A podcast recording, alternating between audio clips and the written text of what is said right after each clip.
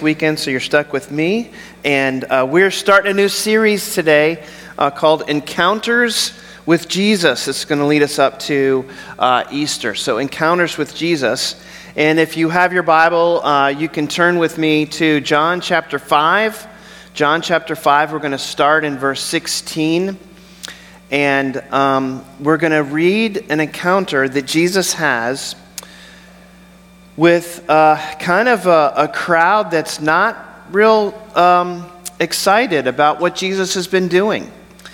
So, the, the passage uh, that we're reading this morning uh, is an encounter that Jesus had with some Jews who were struggling to believe that Jesus was who he said he was.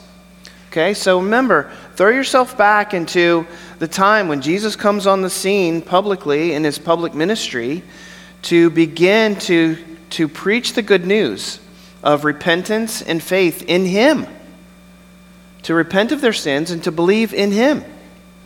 Okay, so uh, this is uh, something new for the Jews that they're not necessarily buying into that Jesus is the Messiah.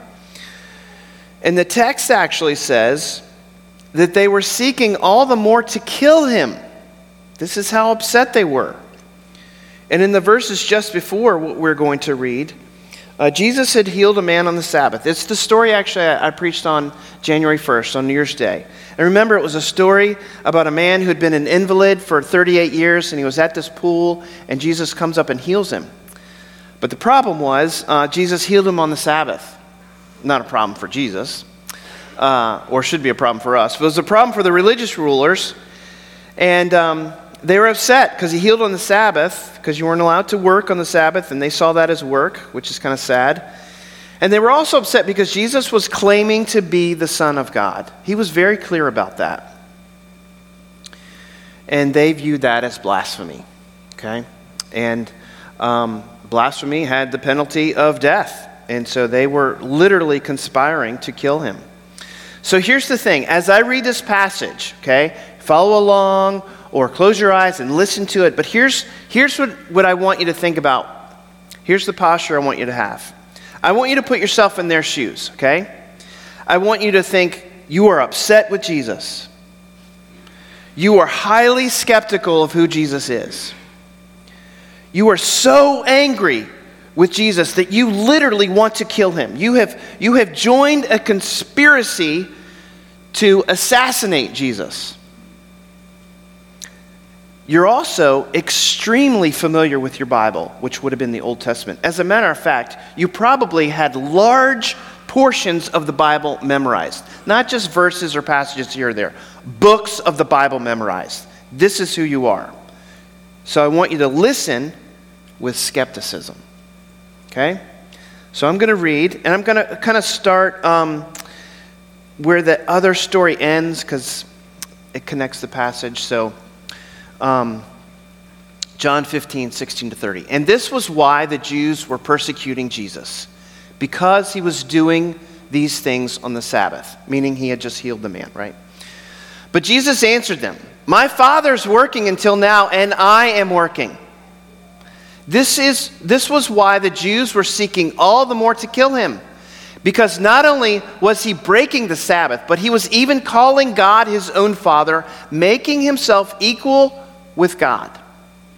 So Jesus said to them, Truly, truly, I say to you, the Son can do nothing of his own accord, but only what the Father, excuse me, only what he sees the Father doing. For whatever the Father does, that the Son does likewise. For the Father loves the Son and shows him all that he is him, all that he himself is doing and greater works than these will he show him, so that you may marvel. For as the Father raises the dead and gives them life, so also the Son gives life to whom he will.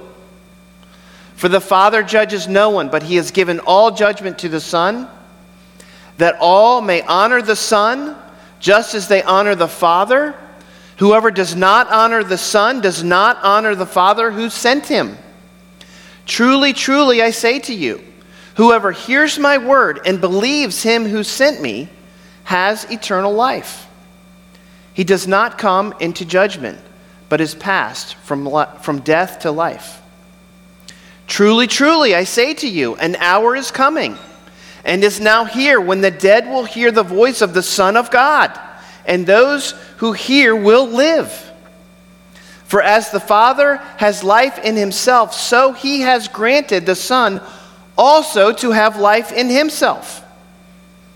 And he has given him authority to execute judgment because he is the Son of Man. Do not marvel at this, for an hour is coming when all who are in the tombs will hear his voice and come out, those who have done good for the resurrection of life, and those who have done evil to the resurrection of judgment. I can do nothing on my own. As I hear, I judge, and my judgment is just, because I seek not my own will, but the will of him who sent me. Let's pray. Jesus, we come to your word. We come to listen to you explain to us who you really are.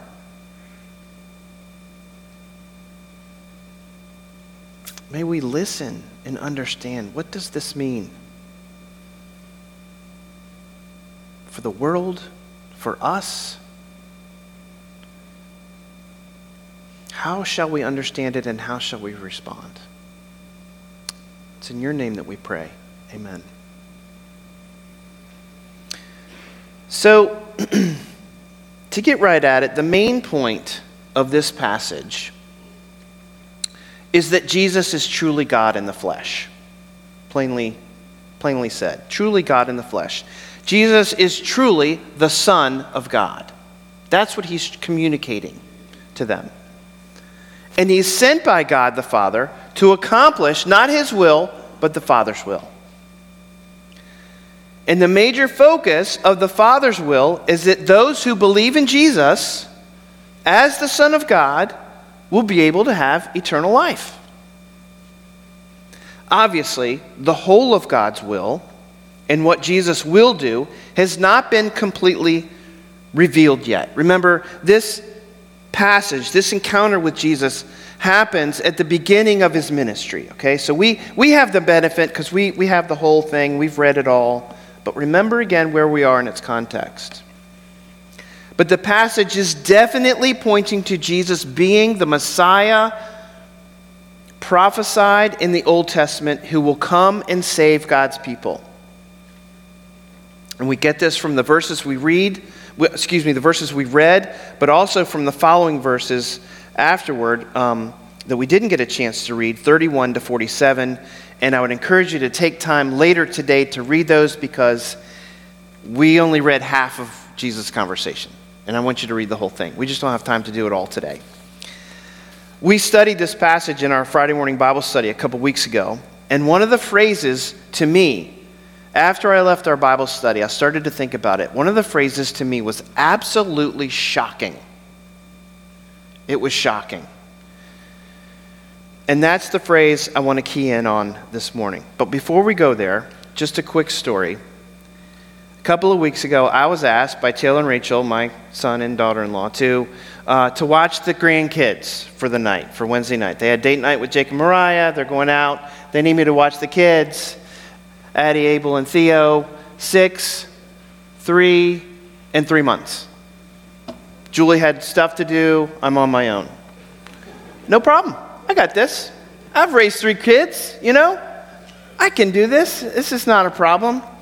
So um, I go over, uh, feed them dinner. You know, we, we, we're surviving. Everything's going well. It's time to go to bed. Um, you know, we, we, we go in and I'm kind of doing one kid at a time. You know, we go into Addie's room. She pulls out her pajama drawer, completely empty.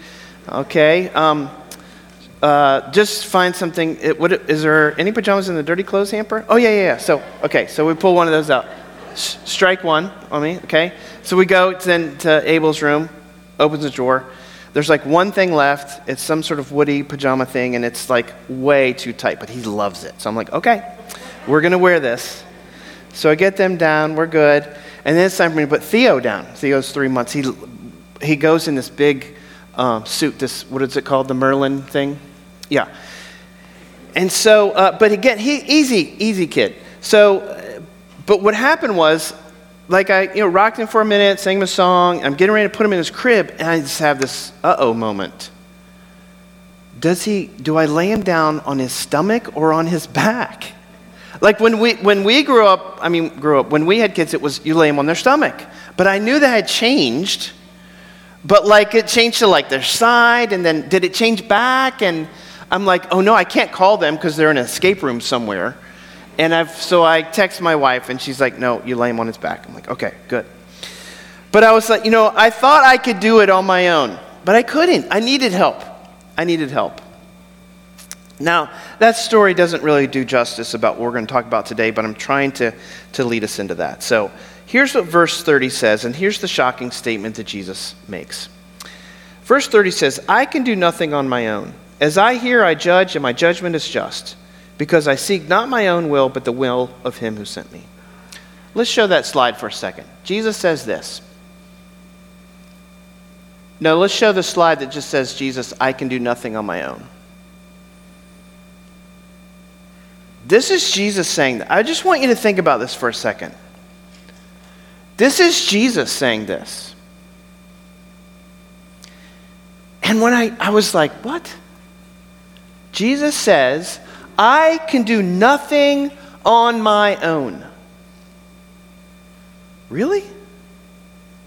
Jesus?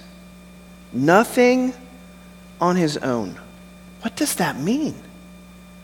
Because I, I, think it's a profound statement that we, we need to ask some questions like, what implications does this statement have for Jesus?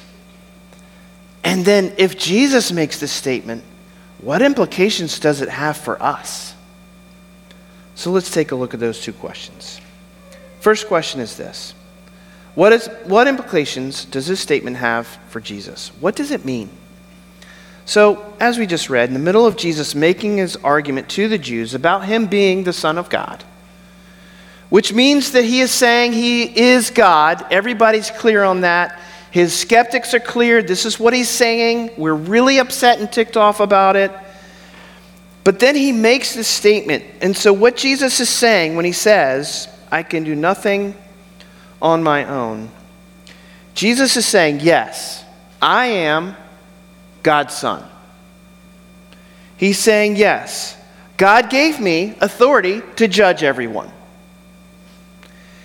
He's saying, Yes, whoever believes in me will have eternal life. But then, Jesus is also saying, I cannot do anything on my own. I can only do the will of the Father. So Jesus is saying that he is dependent upon God the Father to do anything. That's what he's saying.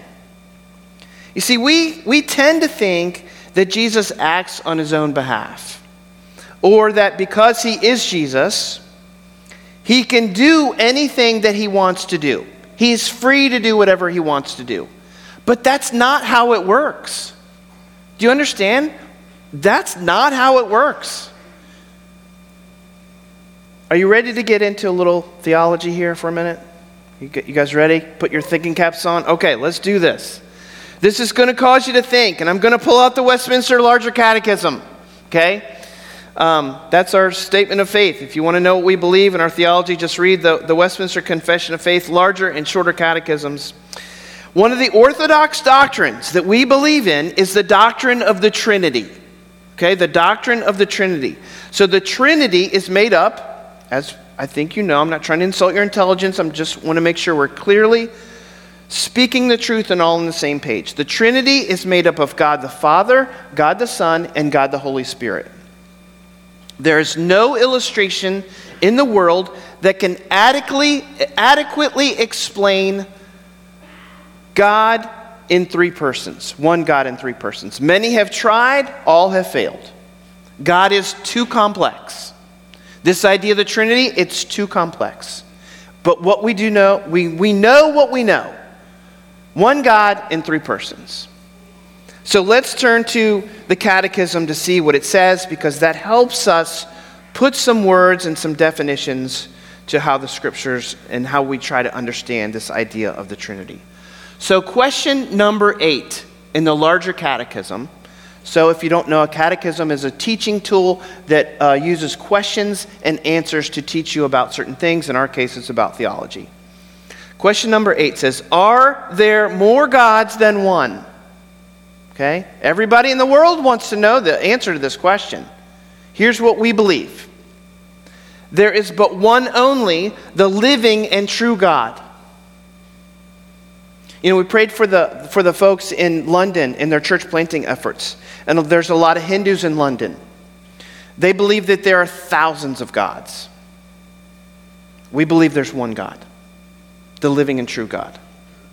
There's only one. There's not many ways to get to the, mount, to, get to the top of the mountain to where God is. There's only one way because there's only one God. Then it's followed up, obviously, by question number nine that says, How many persons are there in the Godhead, in this one God? And the answer there are three persons in the Godhead the Father, the Son, and the Holy Spirit.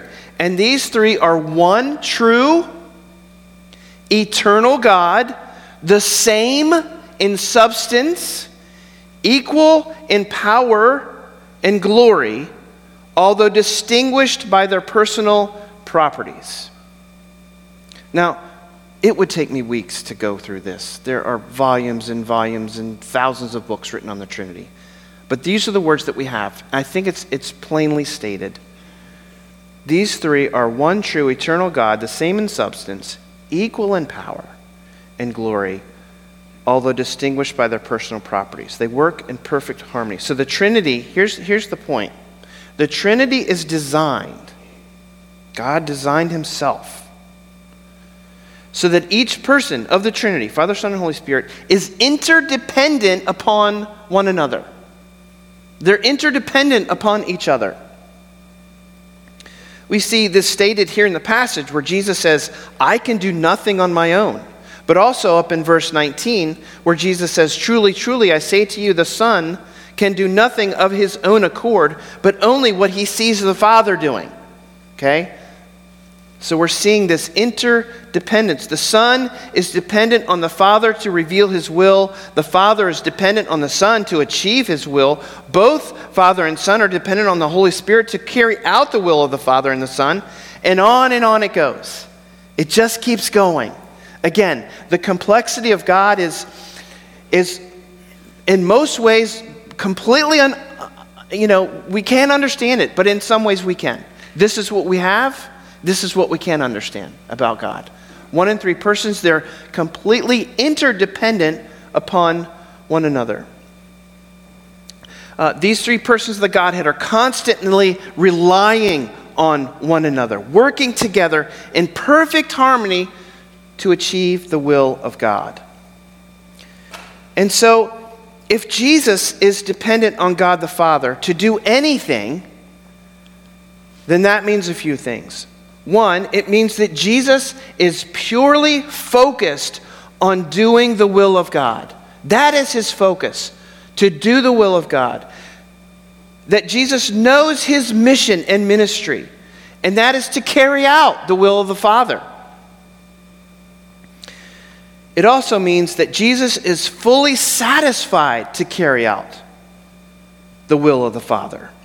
You see, Jesus doesn't carry out the will of the Father grudgingly or reluctantly or with resentment, like, well, I don't want to do, I don't want to just do what you tell me to do. No, they're, they're in such perfect harmony that Jesus carries out the will of the Father with joyful obedience. It's this beautiful, it is the most beautiful relationship in the entire universe. And we need to pay attention to it. The interdependence that the Trinity has upon all three persons, one God. I think, too, that this reveals the humility of Jesus. Right? When we're thinking about this encounter that we're having with Jesus, it reveals part of his, his humility. That even Jesus is dependent on others, meaning not just anyone, but he's dependent on the other two persons of the Trinity, the Father and the Spirit. So that's the implication it has for Jesus. He's dependent, interdependent upon the, the Father and the, and the Spirit, and they all work together in perfect harmony. But the second question is this, because I, th- I, I, I want to know. Like, I had to know. I had to, that's why I, this, as this phrase, this statement shocked me, I'm like, I've got to figure this out. So I was asking myself the question what implications does this have on us? What does this mean for me? If Jesus is dependent on the other two persons of the Trinity, then who are we dependent on? Well, we're dependent on all three God the Father, Son, and Holy Spirit. That's who we are dependent upon. That's where our dependence comes from. We need to understand, get this, get, think about this for a second. We need to understand that we have been created and designed by God Himself to not be able to do anything on our own. You're created and designed to not be able to do anything on your own. I, this is very humbling, but again, we're in good company because Jesus needs the Trinity as well. So here's what I want you to think about. If you feel weak or you feel inadequate, then you are feeling the reality of how you were designed by God. It's actually a good thing. When you feel weak and when you feel inadequate, it's a good thing. When Jeremy feels weak and inadequate because of the pain and the, and the suffering that he's going through in his body, he was designed to not try to deal with that pain on his own. He's designed by God to run to Jesus and to be dependent upon Him to get him through this time. We can't do it on our own. We're not created that way. And what I want you to see is that's a good thing. Because if you're like me, you feel weak and inadequate a lot of the time. But we have Jesus who we can go to. We have God the Father, God the Son, and God the Holy Spirit who we depend on. So, you know, we think we need to be self sufficient and individually self reliant. Our mantra in life tends to be I don't need anybody. As believers united to Christ, we have to stop thinking this way. It's not healthy, and it's not how you were designed. So it just, it's, you're going to be frustrated. So here's the question that goes along, kind of flows out of this. So, why are we dependent? Okay, why are we dependent? Well, I've mentioned we were created and designed this way, it's in our DNA. We need to stop fighting against it, right? We need to stop feeling like a failure when we can't do something on our own. God doesn't want you to feel like a failure when you can't do something on your own. Even parenting, right? Like you weren't, you God designed for to have two parents.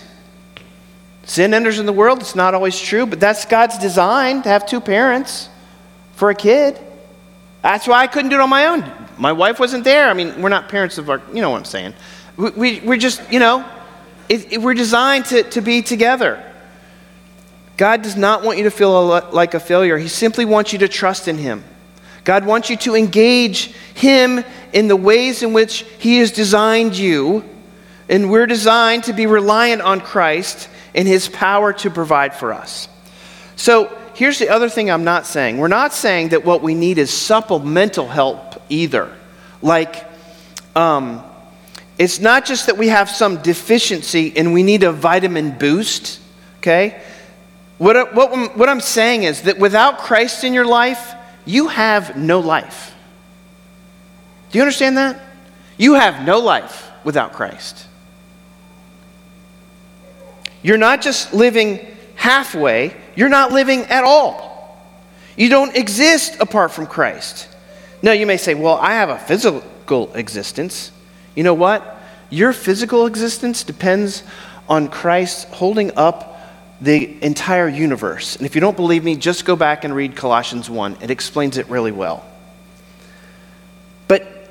Now that you have a physical existence, and that's dependent upon Christ. You also, apart from Christ, have no spiritual life in existence apart from Him. We, we are completely dependent upon Him. Let me, Colossians 3, Colossians is a great book about this whole topic. Colossians 3, 3 and 4 says this For you died, and your life is now hidden with Christ in God. When Christ, who is your life, appears, then you also will appear with him in glory. So, what Paul's trying to tell the church in Colossae is this when you became a Christian, when you, when you gave your life to Jesus, and you put your faith in him, you died. Your life died. Remember 2 Corinthians 5:17? Behold, like um, we've become new creatures. The old has gone, the new has come. We died, and now our life is hidden with Christ, who is your life. That's what it says. I love the way Paul puts that. It's, it's so clear. We don't have life apart from. So Jesus has united himself to us in an inseparable bond.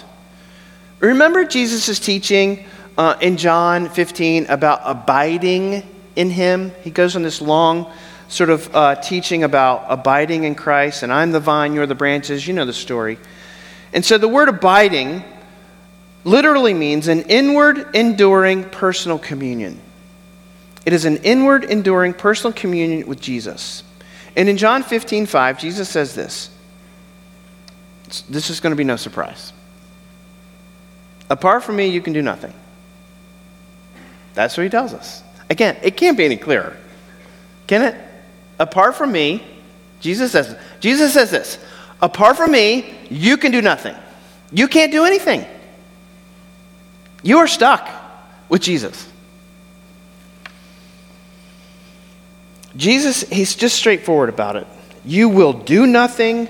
You uh, will not bear any fruit apart from Christ. You will accomplish nothing, and your life will be nothing apart from Him.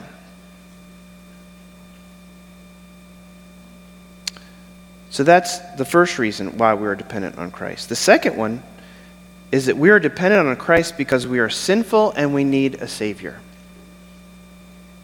We need a Redeemer and a Sanctifier. Only Jesus saves and sanctifies. Jesus is the only one who lived a perfect life. He's the only one who died on a cross and was raised from the dead.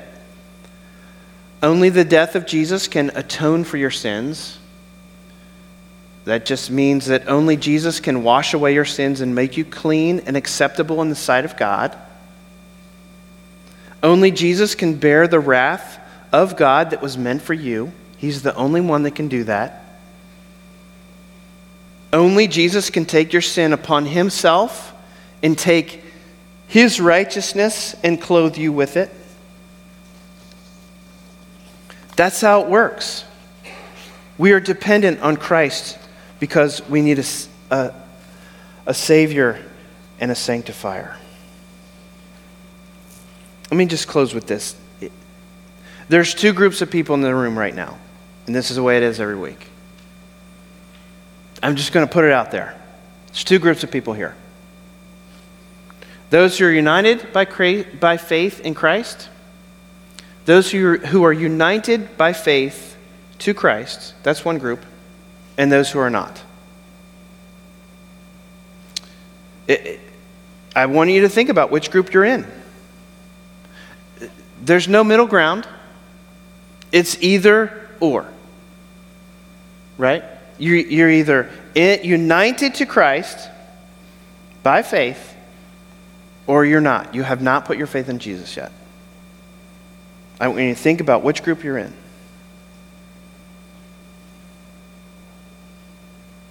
What both groups struggle with, both groups, is belief that leads to an abundant life. We both struggle with belief. We both struggle with our faith in believing in etern- that um, Jesus offers us an abundant life. We both do. For the Christian, This passage this morning, this message, is meant to do this to strengthen your belief in Christ. It's meant to challenge your weak faith. It's meant to make you examine your heart and to look for ways that you are trying to live apart from Christ. There's no, I, am just, I want to be as clear as I can. That's what we're trying, that's what the message is about for the Christian. For those who don't have faith in Jesus, this passage, this message, is meant to call you to faith in Jesus. It's meant to explain to you that your life is absolutely meaningless apart from Christ. I know that is a bold and offensive statement to some, but it's the reality of what the Bible teaches, and this is what we put this is what we understand to be true about life.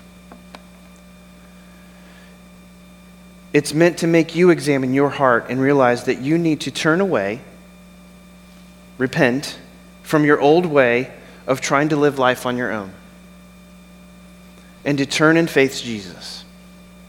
To believe that only Jesus died for your sins to bring you into a right relationship with God. That's what it means for the one who hasn't put their faith in Jesus yet. That's what we're trying to do today. And here's what I want you to think about Jesus is right in front of you. He has squared off with you. Okay? He's grabbing you by the shoulders. He's not angry with you. He's not disappointed in you. He is not mad at you. This is both groups. He has a ginormous smile on his face. And he's grabbing you by the shoulders and he's saying to you, let's do this. Let's live life together.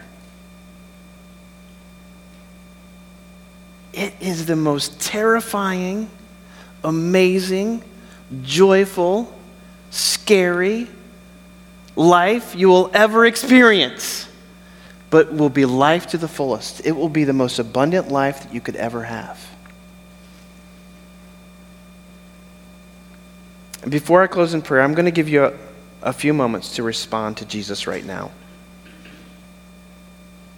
For those who are in Christ, just means examining your heart and, and, and confessing ways in which you have tried to do it on your own and live life on your own. And for those who have not put your faith in Jesus, I pray that this is a time that you do it now. Stop trying to live life on your own and you give it over to Him to put your faith in Him. Let's just have a moment.